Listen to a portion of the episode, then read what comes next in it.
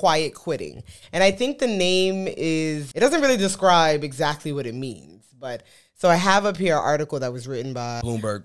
Okay, Bloomberg. They started with closing your laptop at five P M, doing only your assigned tasks, spending more time with family. Mm-hmm. These are just some of the common examples used to define the latest workplace trend of quiet quitting. And the question we have, the purpose of this topic is to find out if you have quietly quit on your employer. And just let me go on. Some experts say it should really be defined as carving out time to take care of yourself. So there's more that I'll read on as we go on, but yeah. So yeah, deciding, finding out if you quit on your job, or quiet quitting is the term. That's the term. And this is like a, and I saw this article and I was like, what the hell is this? What are they even trying to say? So pretty much what they're saying is, and me and Janoka talk about this all the time, is like, mm-hmm. you're the type of person who does their job and nothing more or nothing less. Mm-hmm. That term is called quiet quitting today. Mm-hmm. Because somebody said it and then it became a TikTok trend like everything else. So that's what they're calling it.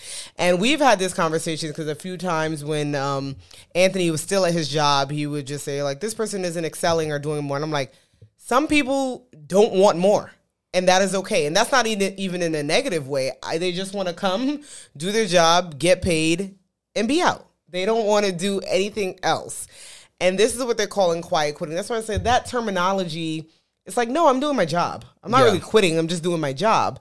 And somebody went on to say in the article, like, if you want people to do more, you should pay them more. Yeah. But what it reminds me of, uh, you know, you, you've seen, I haven't applied for a job in years now, but you've seen a job ad and it, at the end it says, not as needed, but it will say something like, and anything else, not anything else we request, but something along the, the saying that, yeah. like, anything else we may need from you. So it's like, where do they draw the line of like, this is not in your job description, or this is what we need at this time. So yeah. it's now in your job description.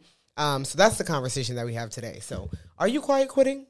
That is. A, so number one, I feel like, let me go back to my nine to five. Cause that's, I think I feel like this, that was the most applicable mm-hmm. when this term, before this was a term, but this is most applicable to me in my life during that time. So I had many employees and I had different tiers of employees, I feel like. And even when you're interviewing people, your goal is to find out what type of employee they're going to be. But most of the time, you're not going to know until they start that role, mm-hmm. until, not even until they start it, until they get comfortable. Mm-hmm. After the honeymoon phase is over, you're like, oh yeah, you lied this to me. This is who this, this is. This is who you are. I didn't, I didn't sign they're up like, for this. They're like, gotcha. So at that point, it's too late.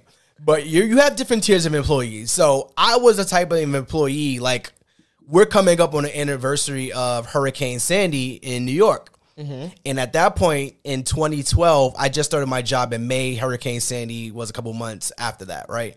And Hurricane Sandy was a huge hurricane in New York. Streets were, streets were flooded. There were trees on the ground. Mm-hmm. And I decided that I was going to, you remember that? I decided I was going to drive into work. I remember you saying that, yeah. And my drive took three hours to drive, which is a forty-five minute drive normally.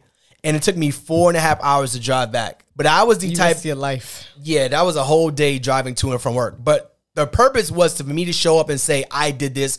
I went above and beyond in my job. Yo, what's going on, guys? Did you know we own a seven-figure cleaning business? And we use that business in order to pay off one hundred fourteen thousand dollars of debt. We use that business to help us travel more, save more money, and eventually become financially free. If any of that sounds good to you, check out Cleaning Business University, where we teach you how to launch and scale a six, now seven-figure cleaning business. And the best part about it is that you do not have to clean homes yourself. I know that sounds crazy, but check out Cleaning Business University. We give you more in-depth information about that. Check it out, and we will see you on the other side. Now, that's the super high-level person that's going to be gung-ho about everything.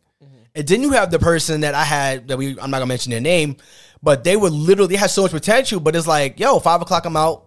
This is all I'm gonna do. And that's literally, it was like, yo, you could do so much more. It's like, hey, I just don't want to. Mm-hmm. And you always say that's the type, you always said that those type of people, you gotta be okay with having those type of people in your team. Yeah, because they're not doing anything wrong. Yeah. They're doing their job. You asked me, you have a job description. I'm fulfilling. I'm not doing anything wrong. I'm not doing anything less. I'm not doing anything more. But I know we live in a society or... Uh, the nine to five grind is like you do more and that's how you excel. Yeah. Right? That's how you move on up. Anybody else that's just doing their job ain't going to be a manager, ain't going to move on, move up the ladder, essentially. But like I said, everybody doesn't want to move up the ladder. Mm-hmm. And people have to be okay with that. Right. So this thing, this article goes on to say that, um, like like we said, quiet quitting doesn't actually involve quitting. Instead, it has been deemed a response to hustle culture and burnout. Employees are quitting, going above and beyond, and declining to do tasks they are not being paid for, which really came about when the pandemic started, is what this is saying. Yeah. Um, with being home, I think people have a whole new mindset. I even saw um, a tweet today that they said people are getting offered one hundred fifty K benefits, unlimited P T O, blah, blah. And the first question people ask, is it remote? Yeah. Like, so the person was trying to insinuate, like, this is a bomb package, but all the person wants to know, is it remote? Because in the day and age that we live in. So COVID has changed the mindset of many people of going above pandemic. and beyond, apparently. The pandemic, yeah. Um, that we are still in, not in, who knows. Um, have changed the mindset of many people. And this is why this... Um, quiet quitting thing has, has come about. And like I said, I don't, the terminology, I think it's contradicting because you're not quitting. I'm just doing what I'm supposed to be doing. I'm doing what I get, what I'm getting paid for. So, mm-hmm. and sometimes I feel like that even at my job, that I'm doing what I get paid for. And I see sometimes that my manager goes above and beyond, which sure. But my thing is like, I don't have to go above and beyond each time because that's what you do. And I find that as well too. Like if you're, um, you know, work under someone that they may do outside of their um, scope of, you know, what they should be doing. And then now it's like they expect you to do the same. And I'm like, okay, no, no, no, no, no, no, no. And it's not like you could say I'm wrong. Yeah. But it's kind of something that she expects from me as well. Let me rewind that for a second. You said your manager goes above and beyond. I think norm- that she does. Normally, yeah. Right? Mm-hmm. I was the type of employee who went above and beyond. So I guess another question I have is, did I quiet quit on my job when I got to the point where I said, I'm not going to do more than my required job as a director? That's because, what they're saying. Because remember, I had a conversation with my, my boss, and he said...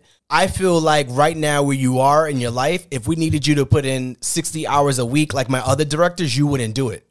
And I said, absolutely not, because you pay me to work smarter. forty hours. Well, forty well, I'm hours. I'm just saying. Well, as, you, you don't get, as a director, you don't get paid to work any hours. You get a salary. Right. But I said, no, my goal is to work smarter, not harder. So if you're paying, if I have to work sixty hours, that means I'm doing something wrong.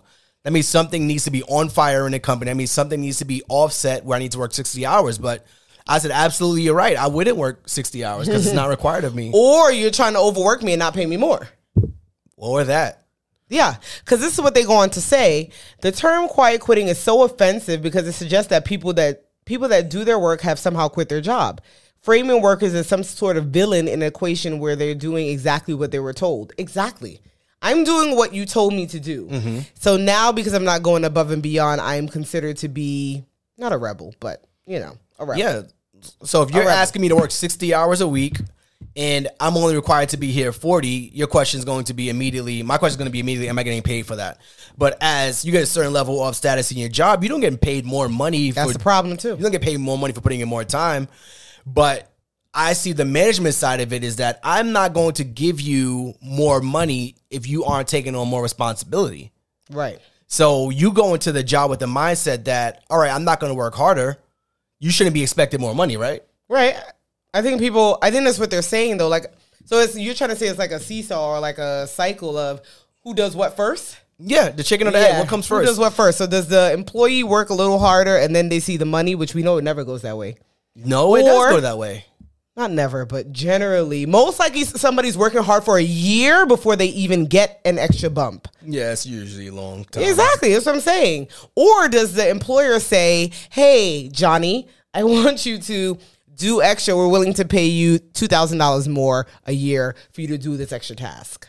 Thank you for tapping in with us again. As you know, we always ask if you guys can please, please go ahead and leave us five-star review. Go ahead and write something if you're enjoying what we speak about. If you listen to us week to week, please be sure to let us know. That helps us to continue to grow and for other people to listen to our show as well. We appreciate it.